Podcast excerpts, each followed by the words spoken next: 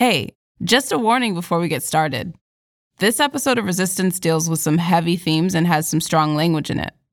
We'll get started right after this short break. There's this photo, right? Even zoomed in, it's hard for me to pin down what I really love about it. It's in black and white, shot sometime in the 1950s. It's of a black dude in his late teens with a mustache barely thick enough to even be called a mustache. It's peach fuzz, really and he's leaning over as he sips what looks like ice cold water out of a whites only water fountain. I can't tell if I love this photo because of his shirt, this kaleidoscopic print short sleeve piece that looks exactly like something I would wear exactly the way I would wear it, halfway buttoned down, showing some chest, like he's on vacation somewhere in Jamaica or a villa in Tulum, not in the Jim Crow South which is where he actually is, in South Carolina. But I also really love how unbothered he looks staring directly into the camera. Like his eyes are dead center, perfectly aligned with the peak of the water. And I think, just put aside the politics of this photo for a moment, I don't care who you are, from Beyonce to Barack, drinking out of a water fountain is almost designed to make you look stupid. I mean, you're doing duck lips to try and suck in splashes of water from a small hose aimed at your face. That's not supposed to look good. But this man in this photo, he does.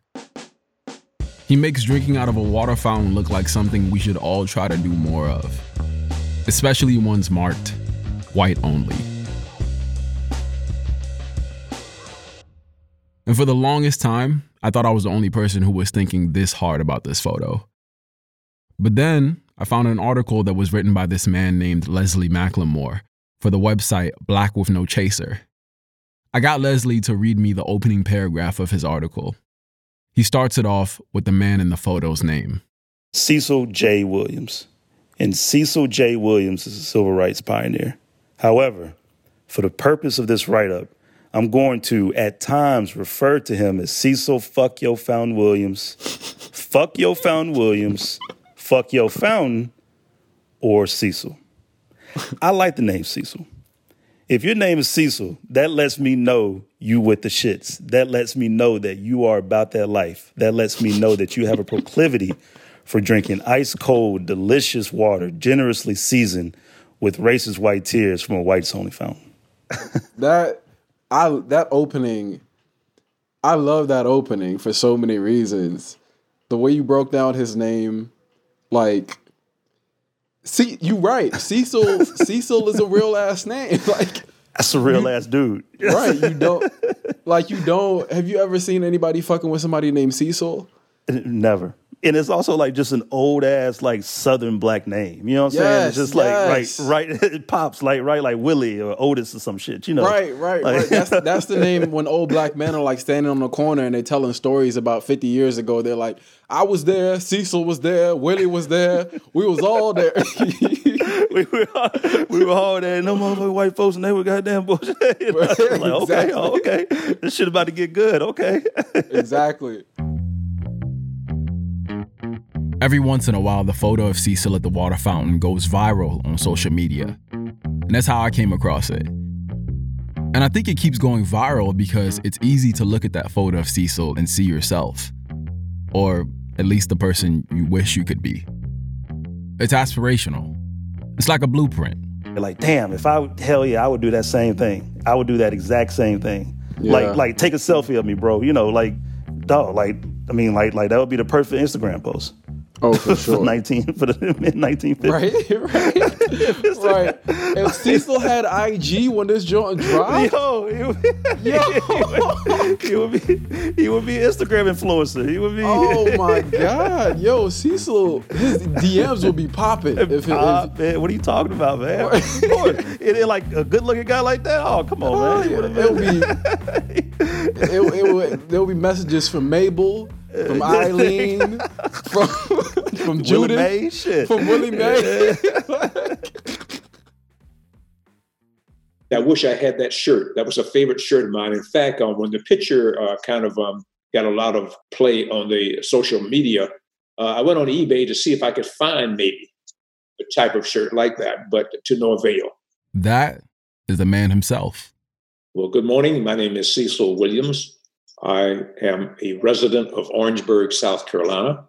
Have lived here all my life. So you've never you've never moved anywhere else and lived anywhere else really long Uh, time. at one time, I founded a magazine, and I lived between Atlanta, Georgia, and South Carolina. But uh, been here all my life. wow. So you probably seen a lot of shit. Yeah, exactly. That's that's that's a mild way of putting it. Yes. Yeah. Beyond modeling for this IG quality photo in the 50s, Cecil really is a civil rights pioneer. He's an author, an inventor, and he owns and operates a civil rights museum in South Carolina. And he's a photographer too, a pretty well known one. When he was a teenager, he was already a stringer for Jet magazine. He'd go on to photograph defining moments in his home state. He shot the moment the first black student admitted to Clemson University walked on campus, captured iconic moments of young people protesting segregation in the South. And Cecil was arrested twice just for doing his job. But he also shot weddings, family parties, and eventually he made his way to photographing JFK's presidential campaign. Cecil was so good at his work that Kennedy would invite him to fly with other reporters on his private plane. But before the private plane or any of that, he was riding back from the beach one day with his friend. They'd gone to cover a story of a black man who was going to dip his toe into the Atlantic Ocean as a form of protest, because back then, even the ocean was segregated. On their hours long drive back home, he and his homie decided to stop real quick. I was thirsty, and I stopped at a filling station. And I looked around, and nobody was observing me. And uh, I took a drink out of the fountain, and my friend photographed me with my camera, and then I photographed him. Well, the water tasted no different from any other kind of water. In fact, I let it run for a second or two to um, because you know I wanted to make sure that if there were any uh, contaminants in it, that it would you know be okay. what did you guys say to each other? Like you see the water fountain, what do you say to each other? Like is it like implied that you're gonna go do this thing? Or like what's Well, the conversation? Well, we're cracking up. I mean, we're we're jovial and in a very um, you know um, happy mood because again, we are defying uh, one of the laws of the state that is so absurd that it separates people according to their complexion and their race. Right. Um, it was one of those things that we um, again did sometimes did, uh, and I have to say, kind of often. There were many times that I did similar things to this. Oh yeah? And of course, my parents were furious. they, they, they said, You did what? The more I talk to the man, the more I realize that he's not just Cecil fuck your water fountain Williams. He's so much more. He's also Cecil fuck your movie theater Williams.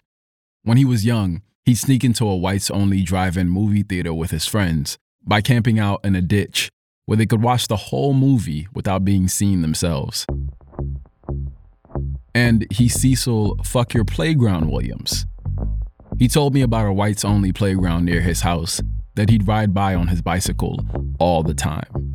Every day as I passed by that playground, I looked at the beautiful new painted slide, the swing sets, and those kind of playground things that go round and round you sit on it. Yep, yep. I know what you're talking about. One day, one evening, coming back near dusk and trying to get back home before dark, Mhm. I looked in both directions and the playground was completely empty. I laid my bicycle down on the sidewalk and I walked and I played on that playground for just a few minutes.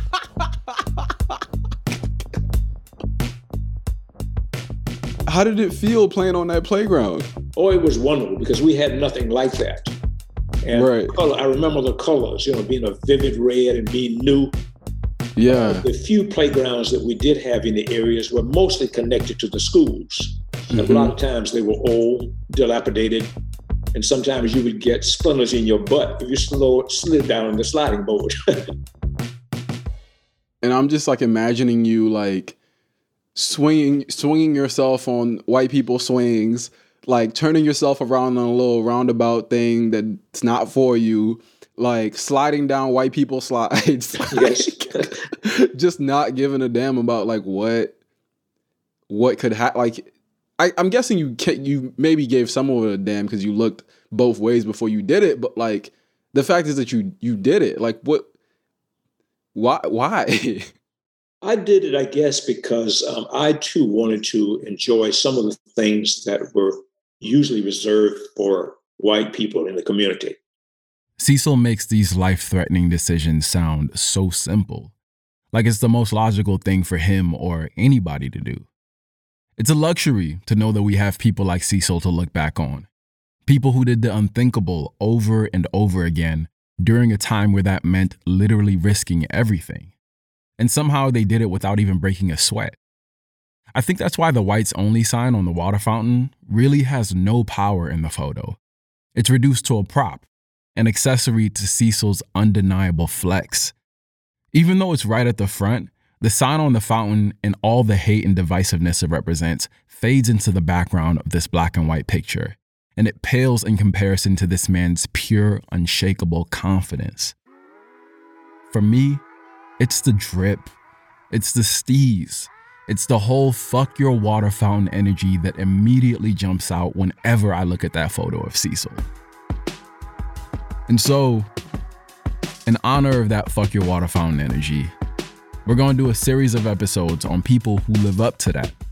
People who push back fear and doubt and don't allow threats from the state, agents of the state, their parents. They don't let none of that shit hold them back. They want all the smoke. They go up against the odds and they look damn good doing it. I'm Saidu Tejan-Thomas Jr., and this is Resistance, with the first entry into our Fuck Your Water Fountain Hall of Fame. Let's get into it.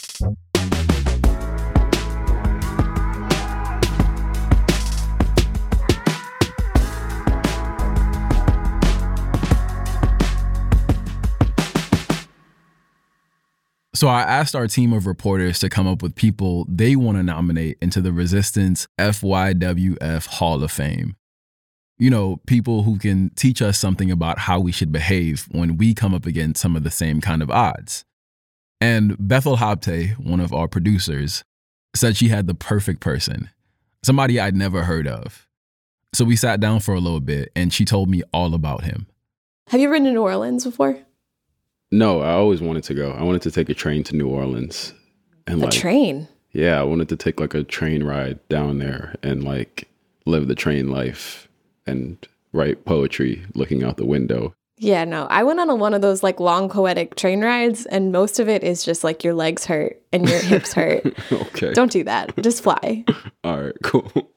All right, so this is a story that takes place in New Orleans in the late 1940s. So we're talking like Okay. Deep South, Jim Crow, segregation, all that. Uh huh. And uh, one day, there's this young kid, uh, Jerome Smith. Jerome. Jerome. Yeah. mhm.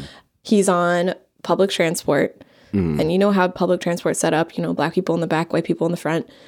But it, it actually is one level beyond that. In some places, uh, white people were so racist that um, there are actual dividers in between the white section and the black section. Oh. So the white people wouldn't even have to see. to look at people. Yeah. He's uh he's in the back of the bus. He he's not sitting in a seat. It's standing room only. Keep in mind this is before Rosa Parks. And uh he's a kid and he's tired. And uh he ends up taking down one of the dividers, Okay. tossing it on the ground, and having a seat in the white section. Oh. So you know what happens next. All the white folks in the front freak out.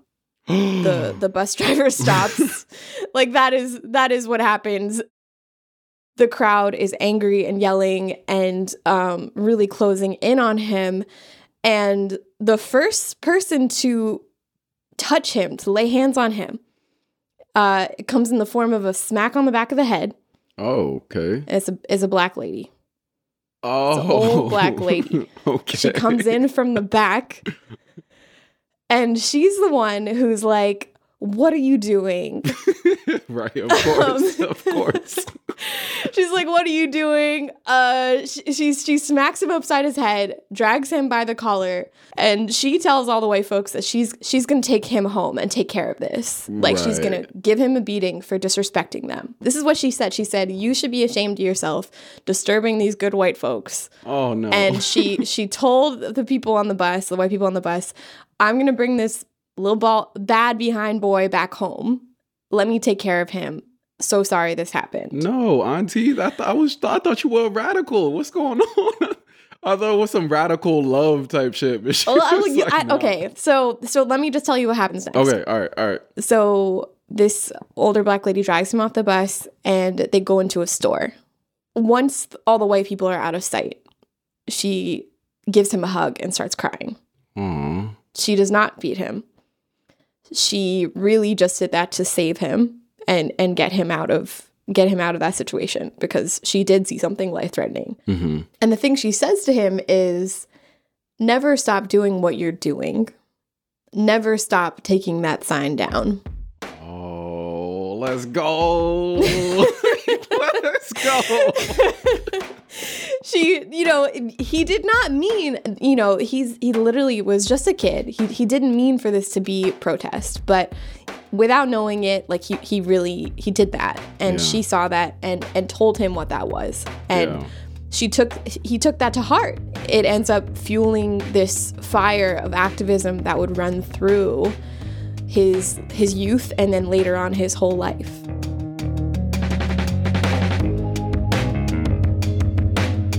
When we come back, Jerome grows up and has his very own fuck your water fountain moment.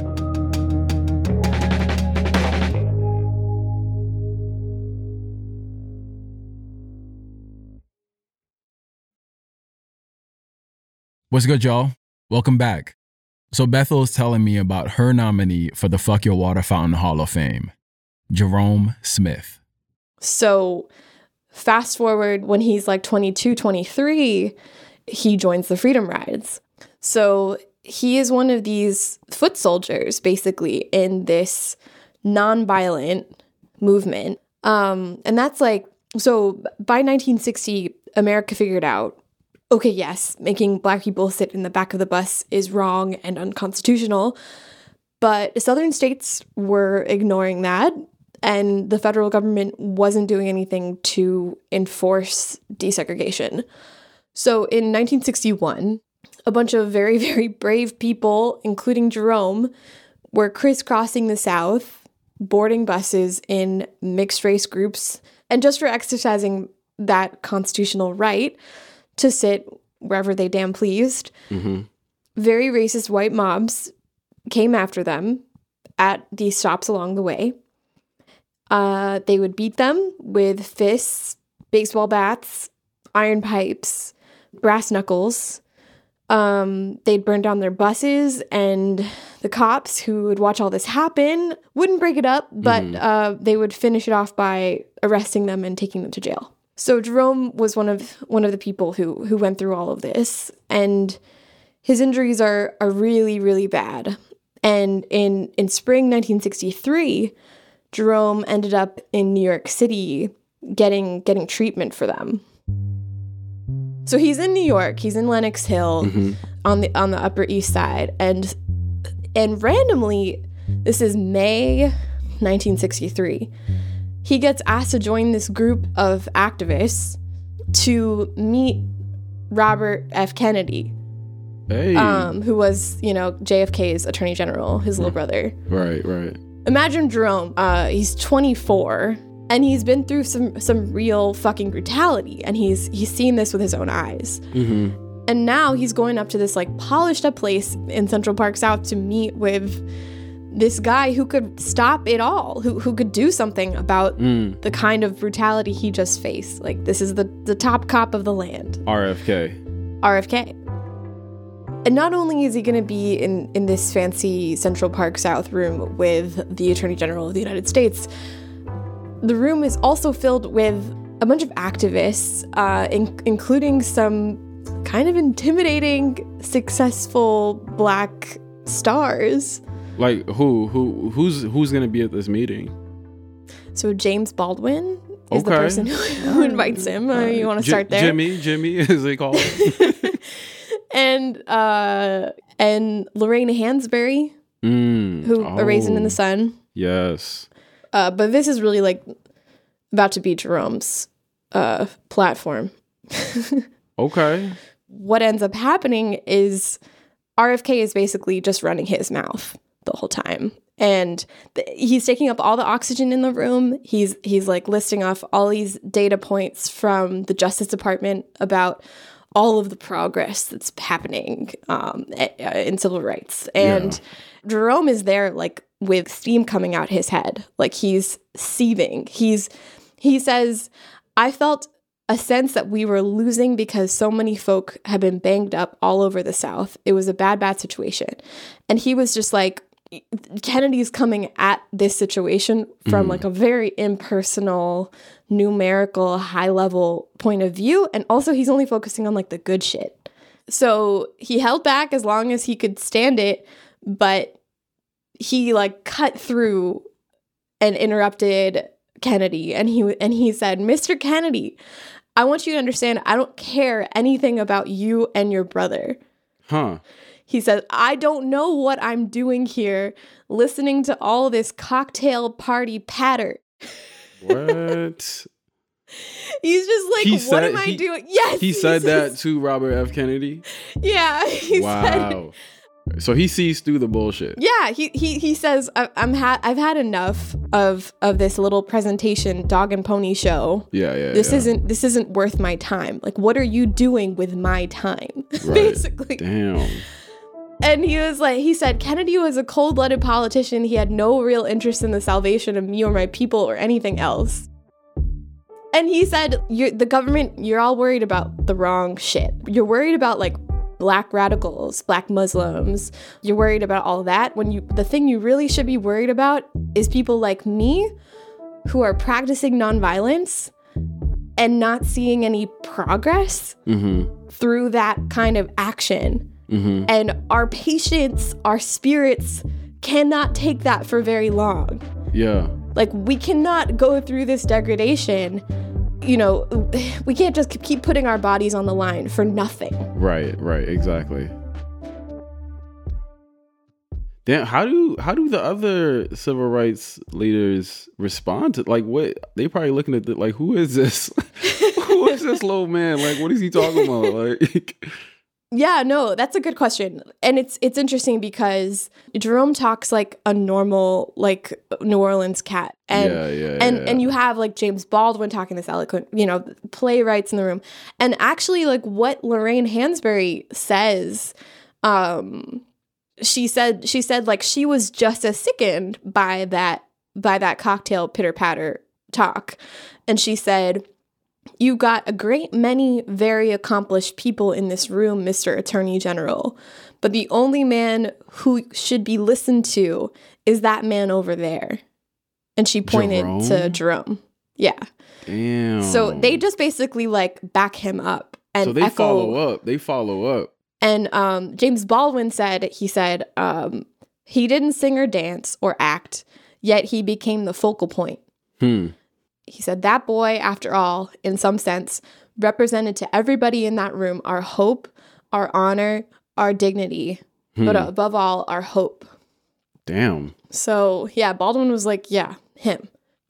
Because, yeah, I mean, we do put this emphasis on all of these esteemed like stars in black history Yeah. when all those esteemed stars in this one in this one case anyway were like listen to this regular black man from the south Yeah. Who's Like- just been doing the groundwork. yeah who's been doing Yeah. the who's been doing the groundwork who's been living living this reality that you are talking about in abstract Right. and Word. it's frustrating and so like that meeting went on for for three hours and and jerome really came in there with like a cut the bs moment that just the energy of that just spread throughout through the room Mm. so I mean, Kennedy, uh, RFK is really like shocked. Obviously, like he's just like, "What? Like I thought was doing good." Probably. I mean, that's that's how I imagine him. Jerome told RFK that just being in the room with him was making him nauseous. Oh damn.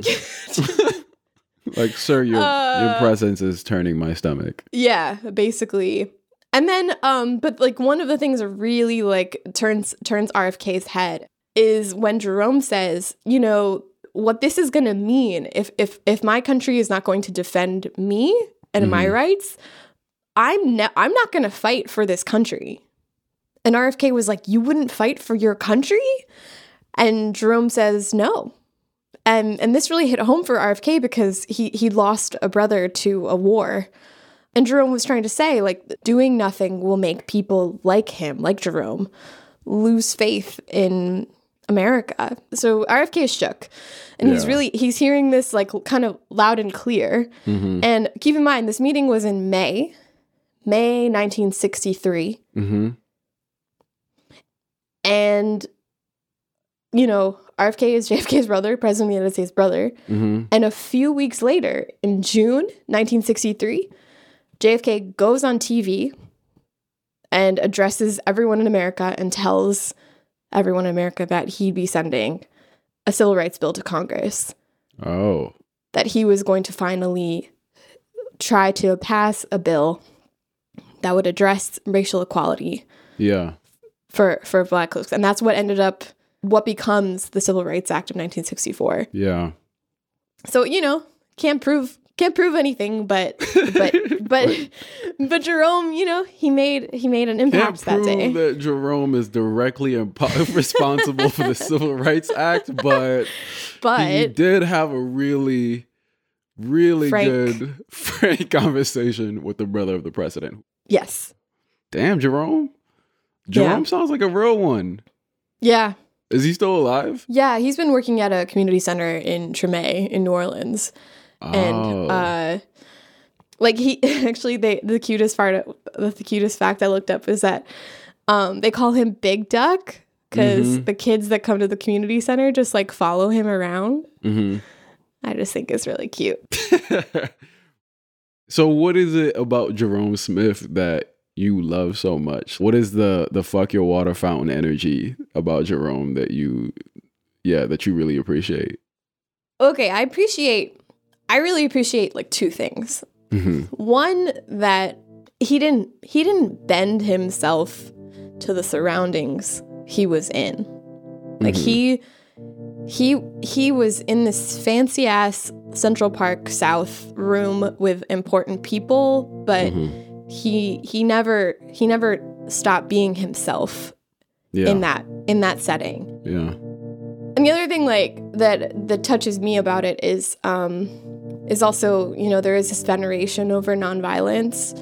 Um and and not being the strategy that that kind of turned the tide. Mhm. And that's true, but it only works when people who are practicing that nonviolence Mm. don't lose hope and don't lose hope in the idea that their efforts aren't going to waste. That the people who are seeing it are actually going to do shit about it as opposed to say like, "Oh, too bad, so sad." yeah, We're it's it's like we're going to get something out of this nonviolence, but also it's wearing thin. If it's seen as like not working, you know, Mhm. you're going to have to answer for black anger on the other side of that. on the other side of that, they work in concert. Yeah.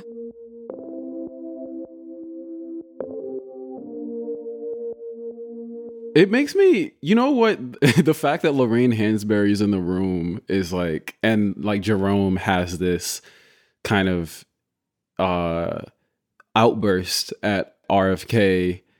It's like something about that feels like a little poetic, given that, you know, Lorraine Hansberry's play A Raisin in the Sun based off of Langston, well, not based off of, but like uh, the name is inspired by Langston Hughes's poem.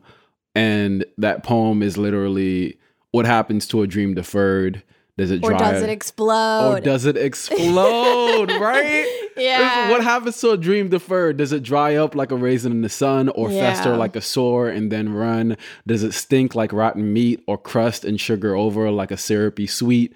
Maybe Mm-hmm. it just sags like a heavy load.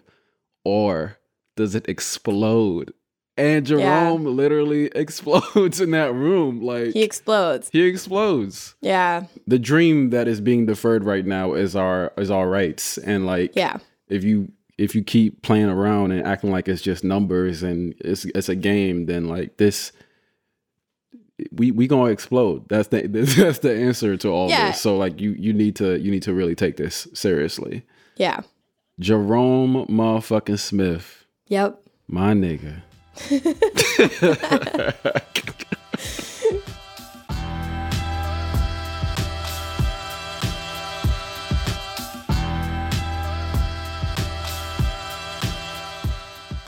These days, Jerome Smith lives and helps out in his hometown of New Orleans.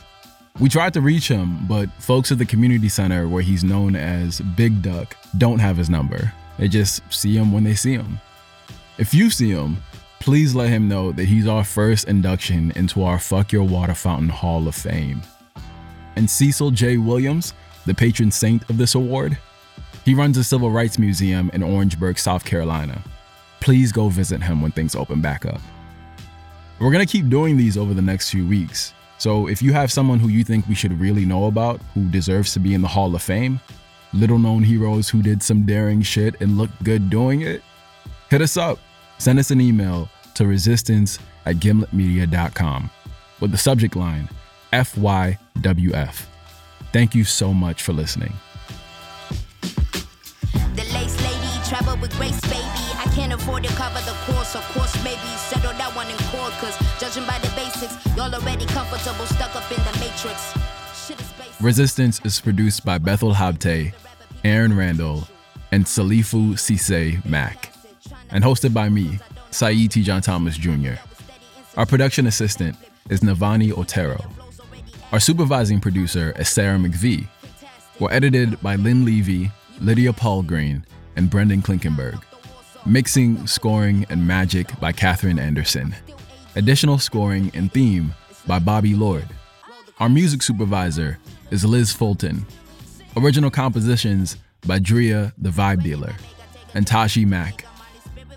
Fact checking is by Rosemary Ho. Our show art is by Darian Burks of the Stuyvesants. Credits music is Final Form by Sampa the Great. Special thanks to the homies WJ Sunday and Aaliyah Yates. If you enjoyed this episode, please tell a friend about it. You can find me on Twitter at SaiduTTJ, as well as Bethel on Twitter at Bethel underscore Habte. You can follow us on IG at Resistance Podcast. Resistance is a Spotify original podcast and Gimlet production. All right, see y'all in two weeks.